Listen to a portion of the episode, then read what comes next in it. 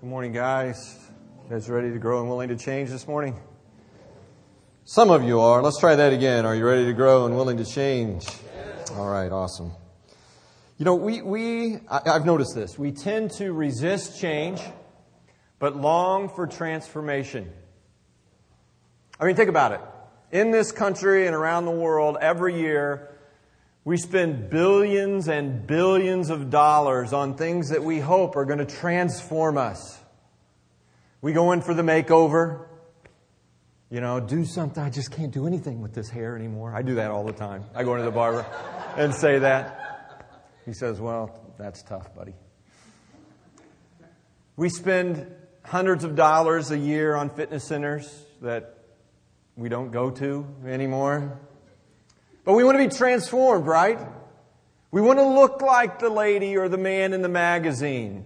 And so we go hoping if we just sit near the weights, somehow, through osmosis, muscles will begin to grow in my body.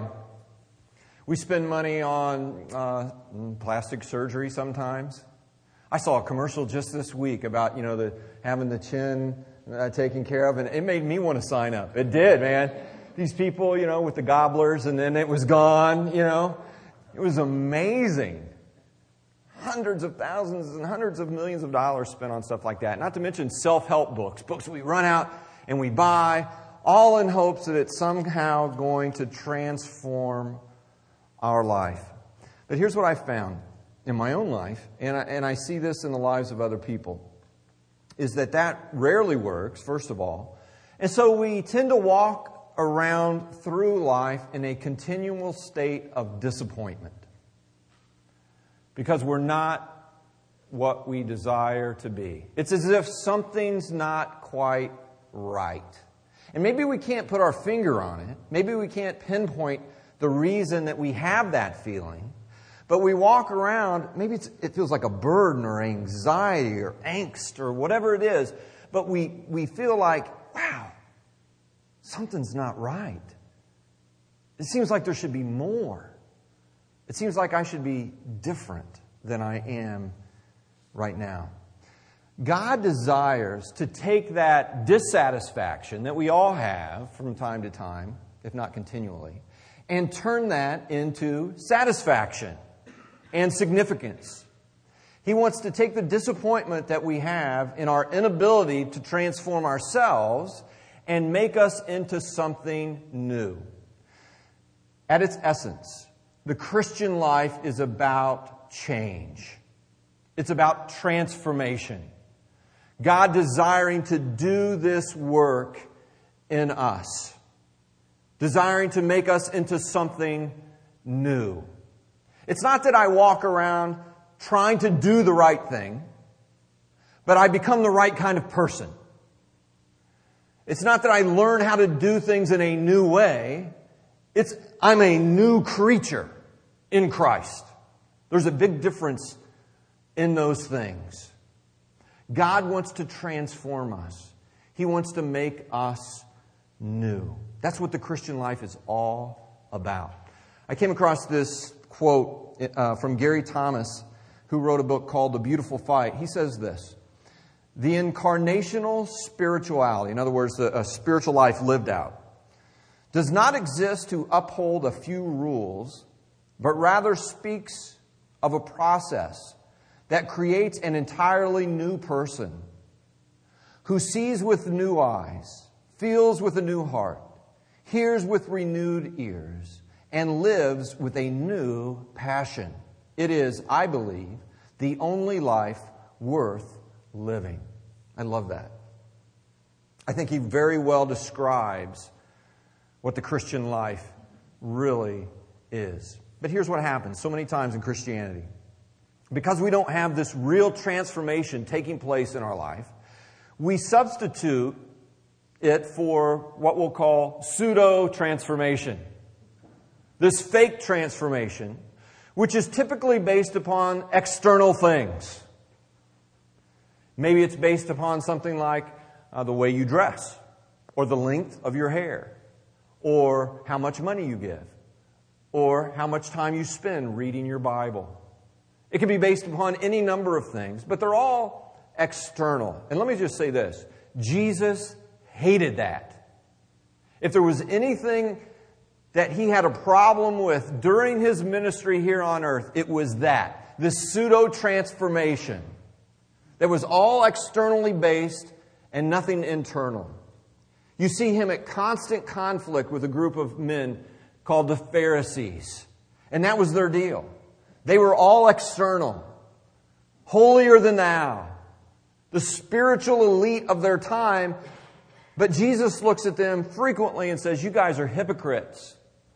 And at one point he says, You're like a whited tomb. You're a white sepulchre. You're beautiful on the outside, but within you're dead men's bones. You see, they were all about the external, and nothing was going on inside as far as transformation was concerned. And Jesus didn't want them to live there, and Jesus doesn't want you and I to live there either. He doesn't want us to substitute activities for true spiritual transformation. There was nothing wrong with most of the things that the Pharisees were doing. They were very strict adherents to the law, but they had replaced that adherence. They had, they had put it in the place of true, genuine, inward transformation. God desires for you and I to live differently. He wants us to live a life that sees, feels, hears, does like Jesus did. a phrase that, that I've recently come across that I absolutely love is He became what we are so that we can become what He is. That's why Jesus came. He became man. He became what we are so that we might become what He is. It's this inward transformation, a change of character. God desires that. He wants us to get to that place in our walk with Him. Again, not so that we are trying to do the right thing, but we are the right kind of people. That's the type of change that Jesus wants to bring into our life. Christianity isn't about, only about, what we believe or what we do. It's really about who we are. But we've, we've made it into what we believe. Oh, if you're a Christian, you believe this. Or if you're a Christian, you do this. But we've neglected the aspect if you're a Christian, you are this. Because if we are the right kind of people, we're going to do the right things. We're going to believe the right types of things. That's the type of transformation that Jesus wants to do in our life. You know, Paul agonized over this type of change in his, in his ministry as he went around the Middle East starting churches and discipling people in the ways of Jesus. He said this in Galatians 4:19. He says, "My little children, of whom I travail in birth again, until Christ be formed in you." They were believers. They had been what the Bible calls saved or born again. But he says there's something else that needs to occur in your life. This formation of Christ in you, this change of character where you actually begin to become like Him. He says, I'm travailing over that. I desire that in your life. That needs to take place in your life. How do we get there, though? How does this happen for us? Let's look at a passage in Romans. Famous passage in Romans 2. It says this Paul, again, writing, he says, And be not conformed to this world but be transformed. Now, you're living in one of two camps this morning. You're either conforming or you're transforming. You say, no, no, not me. I'm on the fence, man. No, no. You're either conforming or you're transforming. No, I'm right in the middle of the road. You know what happens when you play in the middle of the road, right? You eventually get hit by a car. And the same is true spiritually. You are, you are in one of two camps this morning conforming or transforming. Now, conforming is living for or living like the things of the world. If your aim in life is all about worldly accumulation or worldly satisfaction, or you're being conformed to go after the things that the world tells us is important, you are conforming to this world. But there's another camp, a camp that I believe Jesus wants us to live in, and that's the transformation camp. And that is desiring to be more like Jesus each and every day of your life. Jesus, or Paul here writing this, uses a Greek word. When he, that, that word that's translated in English, transformed, he uses a Greek word. It's metamorpho. It's, uh, that's where we get our English word, metamorphosis, is from this Greek word, metamorpho. And the, the image that he's conveying and, and that metamorphosis conveys is, is an absolute total transformation from one thing to another. And so the image that I want you, I want you to have in your mind this morning is the image of a caterpillar becoming a butterfly, because that's the metamorphosis that he's talking about. Laura went out this week and she, she went to the Plainsboro Preserve and she got me, uh, she got me a couple of cocoons. They just have them laying around up there, you know. So, ooh, that one's got a nasty old moth attached to it. Don't transform into a moth. Transform into a butterfly. Isn't it, isn't it, these are cool. I don't know if you've ever watched or seen, maybe on a television program, watched a, anything really, go from one thing and become something else. But to watch a caterpillar become a butterfly, it really is an amazing thing. It's one of those things we just kind of pass by in life and go, oh, yeah, that's really neat. It's amazing. The transformation that takes place. And so that, that little, that little caterpillar, you know, is crawling around and he's eating everything. He's the hungry little caterpillar, for those of you that are parents that have that book. And he's eating everything and he gets full and then he makes, he makes the cocoon, builds it around himself, goes inside, and then this unbelievable metamorpho, metamorphosis, transformation begins to take place. And then weeks later, he emerges as a beautiful butterfly. He's been changed, he's been transformed. That's what God wants to have take place in our life. He wants us to go from a caterpillar to a butterfly. He wants us to go through that metamorphosis in our life. But how, do we do that? I mean, when all you've ever been is a caterpillar, how do you become a butterfly? Seems a little daunting to me. How do we go about this process? Well, the last thing I'm going to do is sit here this morning and tell you take these three steps and you'll become a butterfly. If you, if you see a book or someone comes to you and says, three easy steps to becoming like Jesus, don't buy it. And please run away from them. They are about to lie to you. There are not three easy steps to take to become like Jesus. Every one of our paths is different. To get to this place where we are genuinely changed and transformed, where we're like Jesus. But what I want to do this morning is share some general principles with you that'll help you in this process. The first one is this, and, and I just said it it is a process. Becoming like Jesus Christ is not instantaneous, it is a process. And there are no shortcuts in the process. Now, may discourage you and disappoint you, but that's just the way it is. There are no easy ways to become more like Jesus. We live in an instantaneous society, don't we? And it's becoming more and more like that each and every day. And, and I'm as I'm as hooked into that as the next person. I just, just, I had a birthday this week, and my wonderful wife got me a gift. She got me an iTouch, which is, you know, not only an eye, people are, oh, yeah, I'll let you touch it later if you want. but this thing is amazing. Not only does it have all my music on it, which is great enough, but it, you know, I can get on the internet, I can send emails, I can I can play the toilet paper game. I can do all kinds of, you know, the important things in life. But we, I, have got to be connected, right? I need that. I've got to I wait till I get home to look on the computer. No, no, no, no. I look right now because I want it now.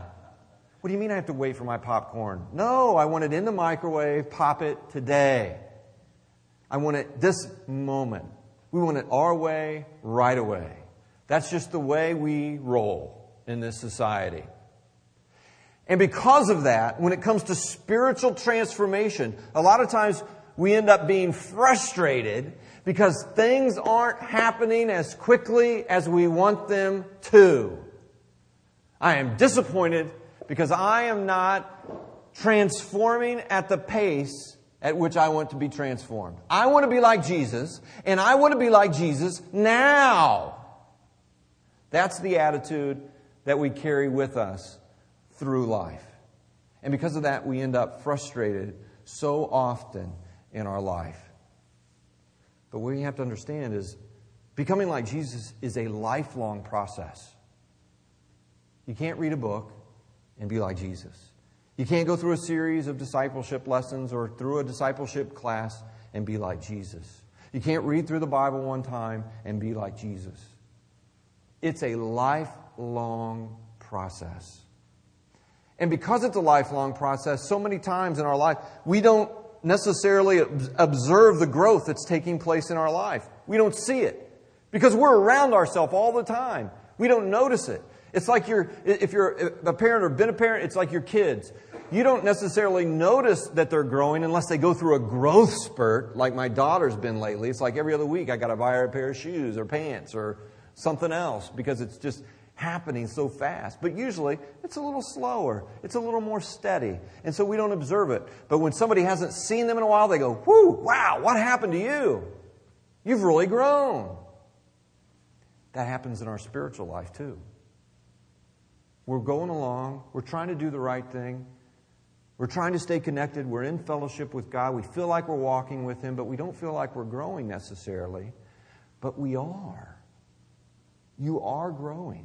And sometimes in life you have growth spurts, spiritually speaking, where God just takes you to another level pretty quickly. That happens as well in our spiritual life. Being transformed is a process.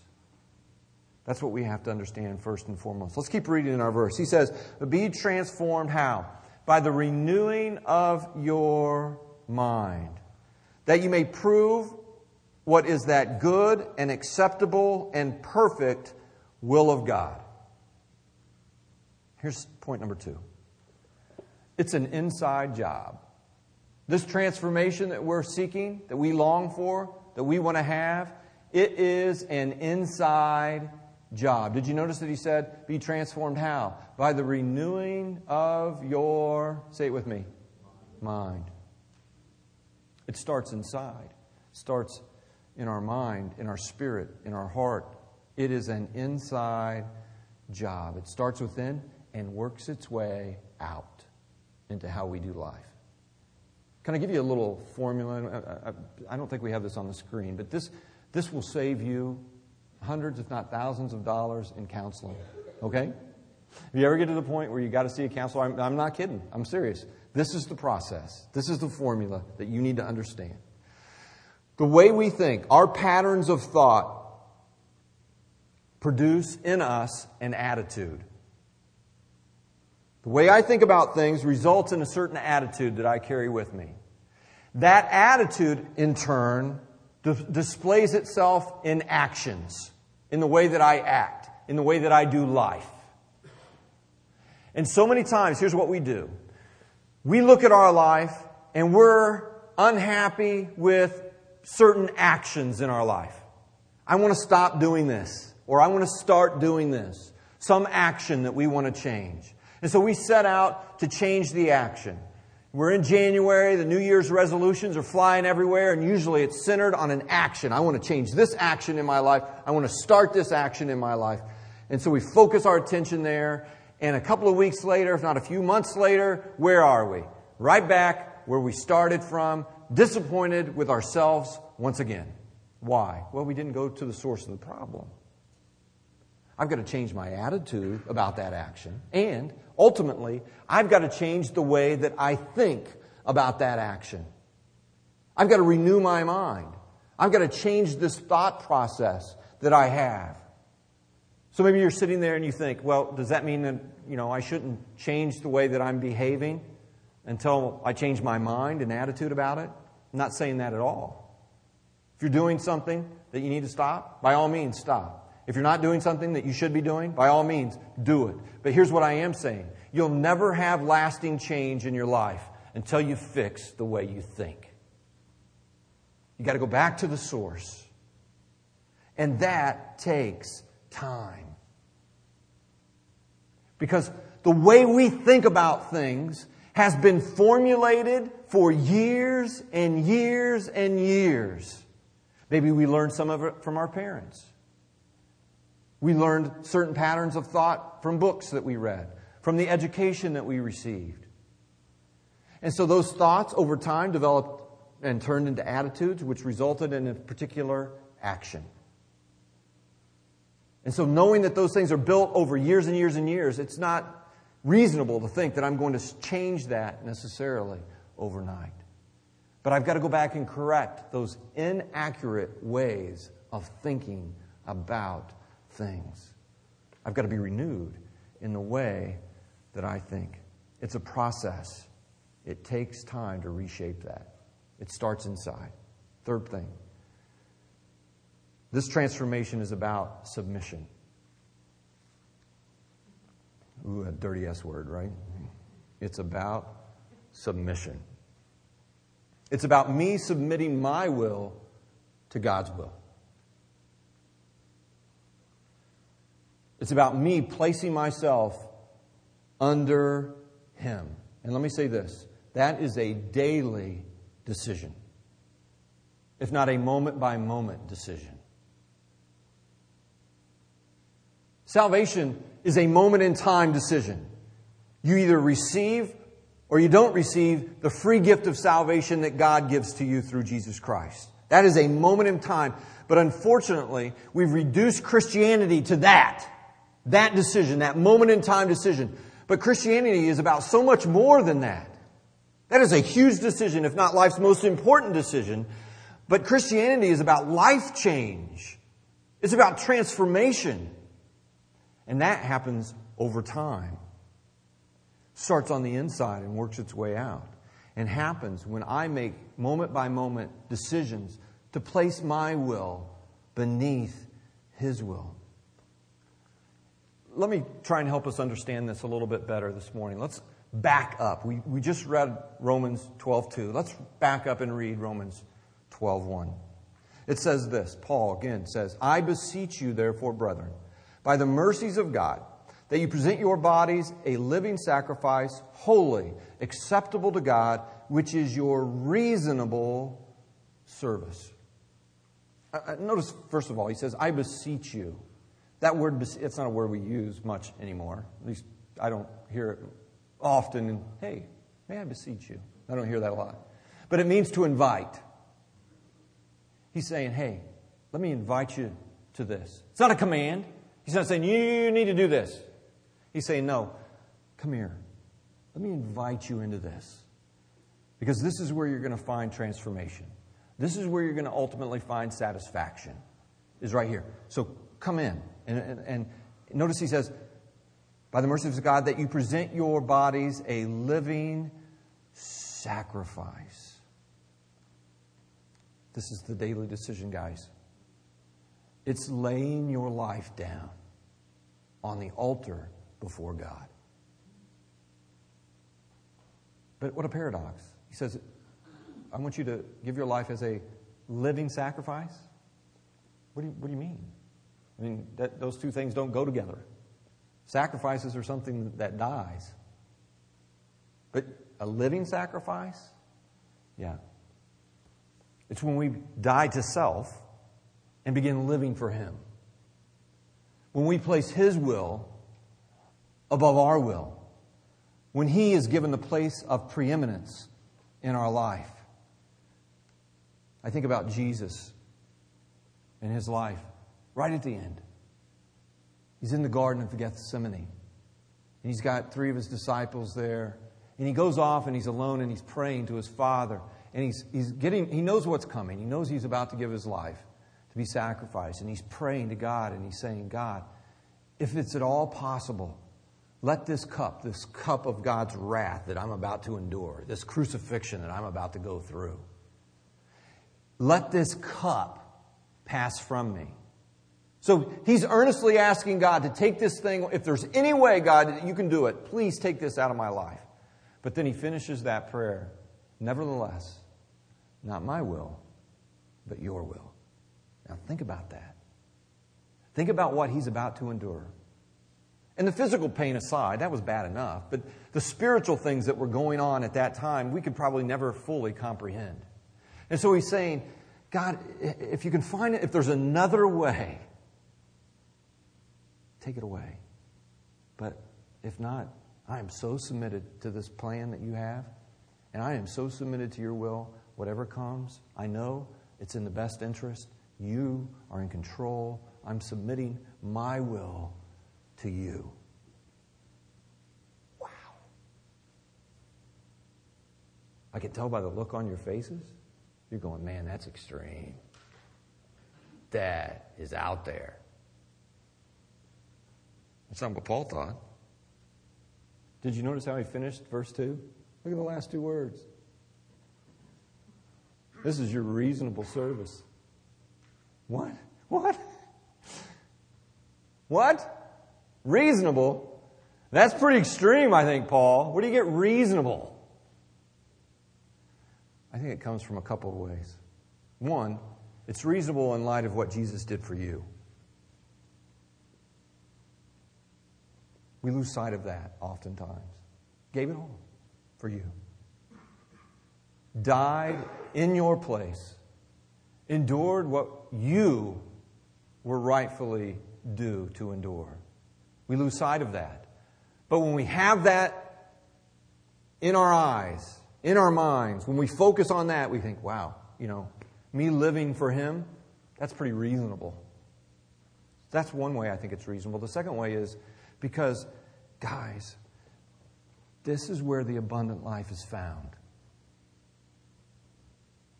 Jesus says, I came to give them life and that they might have it more abundantly. You want the abundant life? You want a life that's significant, that matters, that's changed, that's transformed, that's amazing? This is where it's found. And so, while we look at it and we think, ooh, that's going to hinder me, that may cause me discomfort. I might not like that. We think submission, oh, well, that's not giving me the freedom that I want. But what we don't understand is that that is where we're truly free. When we're in submission to His will, doing what He wants us to do. And so, it's, it's reasonable. Here's our final thing this transformation, it's active, not passive. It's active, it's not passive. Obviously, God plays a huge role in us being changed, in our transformation. Just like he does in the caterpillar. I mean, that caterpillar gets inside that cocoon, stuff starts to happen, and you can try and explain it simply in natural terms, but wow! I mean. How does all that take place? God plays a huge role in the transformation in nature, but He also plays a huge role in our transformation as well. We can't do it without Him. But that doesn't lessen our responsibility either. We can't sit idly by, okay, God, here I am, change me. It doesn't work that way. It's active, it's not passive. We have to be doing things that contribute, that enable God to change us, to transform us. The little caterpillar has a job to do. I mean, he's got to eat as much as he can. He's got to build the cocoon as best he can.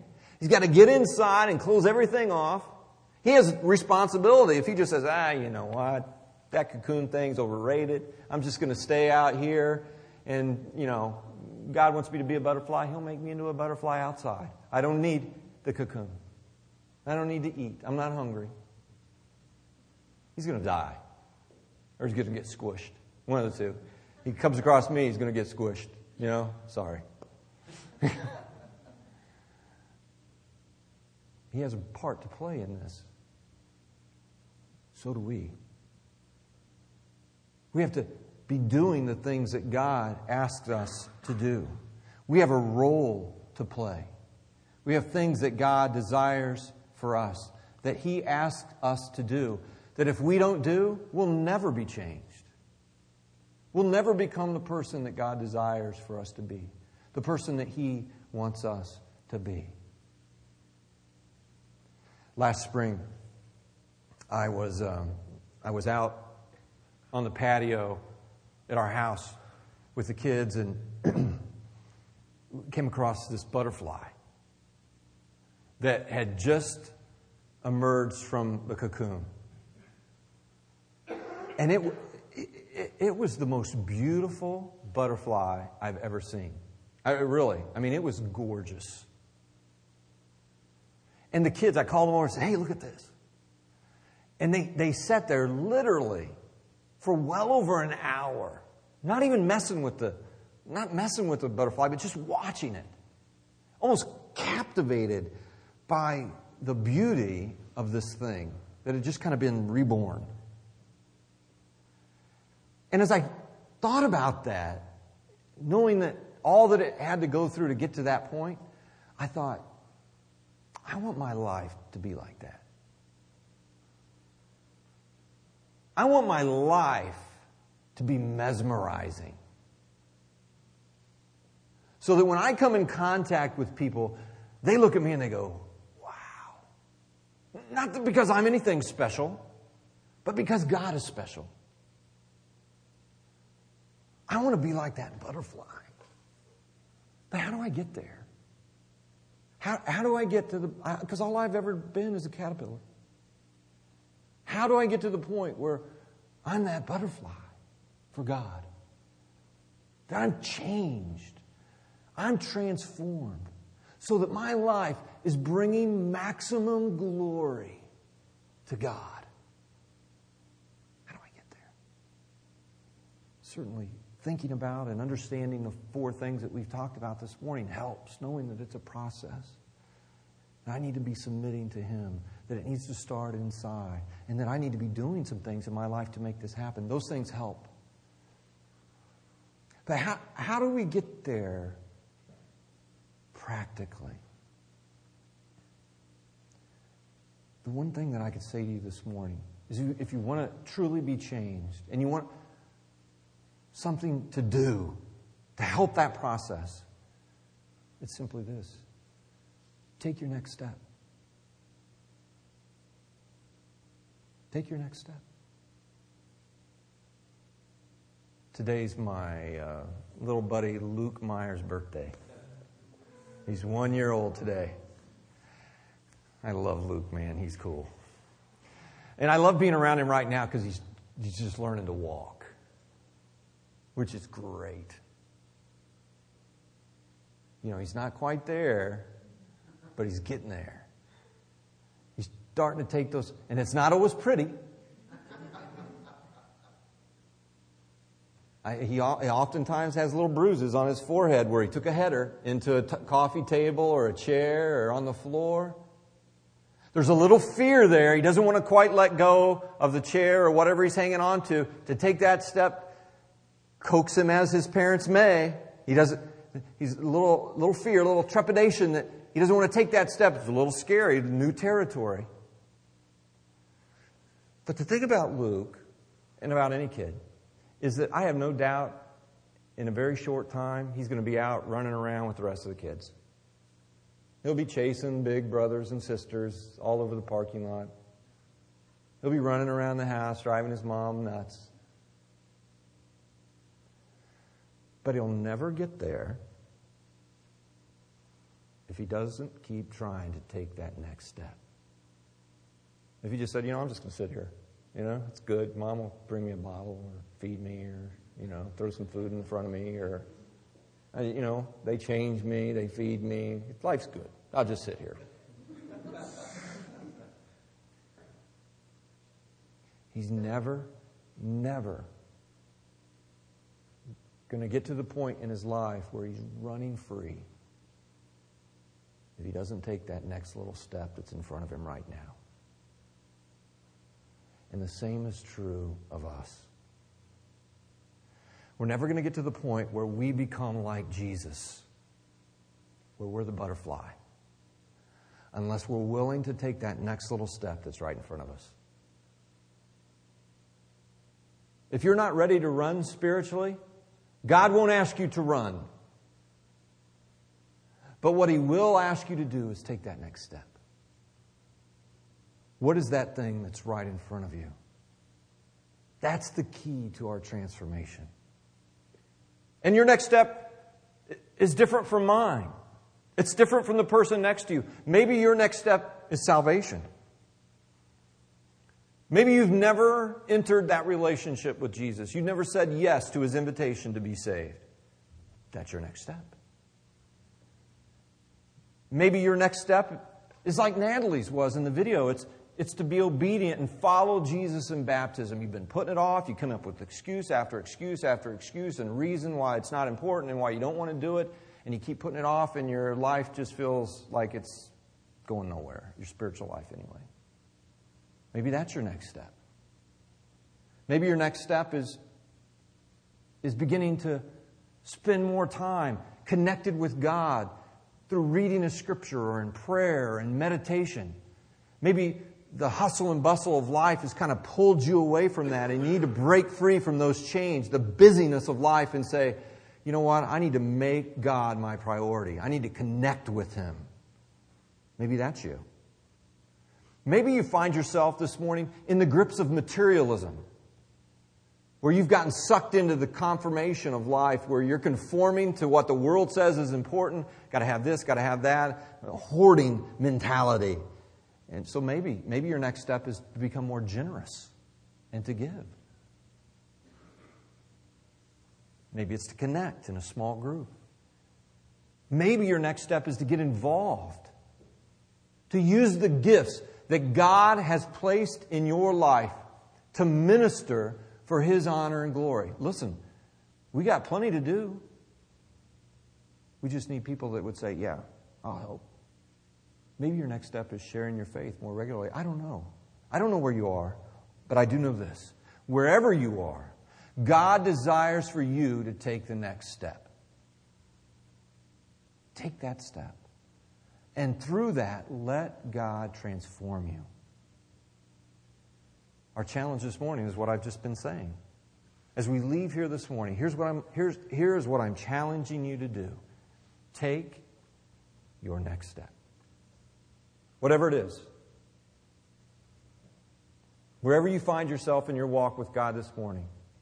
And, and most of you, as I'm saying this, you know what it is. There's something God's been bugging you about that you've put off, that you've, you've explained away, you've tried to avoid it. This morning is the morning to face it. You're like Luke, you're hanging onto the chair. Oh, it's a little scary to take that next step. Yeah, I hear you. It is. It is. But if we ever hope to be who God desires for us to be, we've got to take that next step whatever it is. Now, listen, listen, listen, listen. This is important because I don't want you to confuse what I'm saying. The next step isn't the transformation. You got to understand that. The next step isn't the transformation. That's when that happens, when we have that mentality, that's when we fall into that trap of pseudo transformation. If I'm doing something, I'm changed. Don't misunderstand me. But taking that step enables God to change you inside. You say, I'm letting go of the chair, God. This is scary, but I'm going to trust you. I'm taking the step. I'm stepping out on faith. I'm opening my heart to what you desire for me to do. I'm placing my will beneath your will. Then the change starts to happen. Activity doesn't guarantee change. But taking that step begins to cause us to open ourselves to Him and allow Him to change us. So this morning, that's our challenge. Every single person in this room has a challenge. What is your next step? Let's pray. Father, thank you so much for your word and for this morning. And I pray this morning that you're doing a work in this room. Lord, we come here desiring to be more like you, desiring for you to do a work in us. Lord, we want you to receive honor and glory by how we do life. And um, so, so often we are disappointed in, in how that comes off. And this morning, we want to just give ourselves to you. We want to uh, submit our will to your will. We want to have a renewed mind. We want to do those things that are necessary for you to be able to work in our life. Father, I pray this morning that you uh, are at work in every heart, Lord. You're laying things upon each heart this morning, something that they need to do. They know what it is, most likely, but if not, Lord, just place it in there now or this week. Lord, be at work and, and, and show us what it is. What is our next step?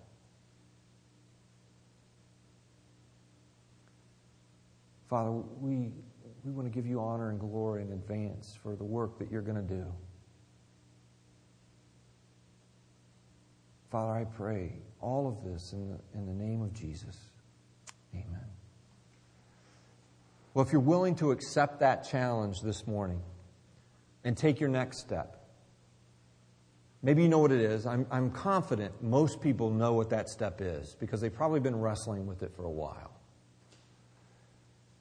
If you're responding to the challenge this morning, say, I'm going to take that next step, would you take the Connect card that's in your bulletin, peel that off, and just, I don't, I don't even need to know what it is, but I, I would like to know if you're responding to that challenge and you're going to try and take that next step, fill that out. You can drop that in the box on the way out.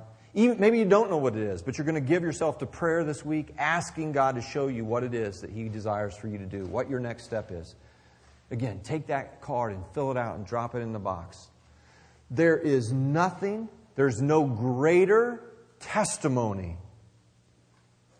for the truth of Christianity than a transformed life. None. God desires for us to be changed. I, I, came across this quote from Kierkegaard. He said this. I love this. Now, with God's help, I shall become myself. Isn't that good? Now, with God's help, I shall become myself. That's it. With God's help, we shall become ourselves. We shall become who God intended for us to be.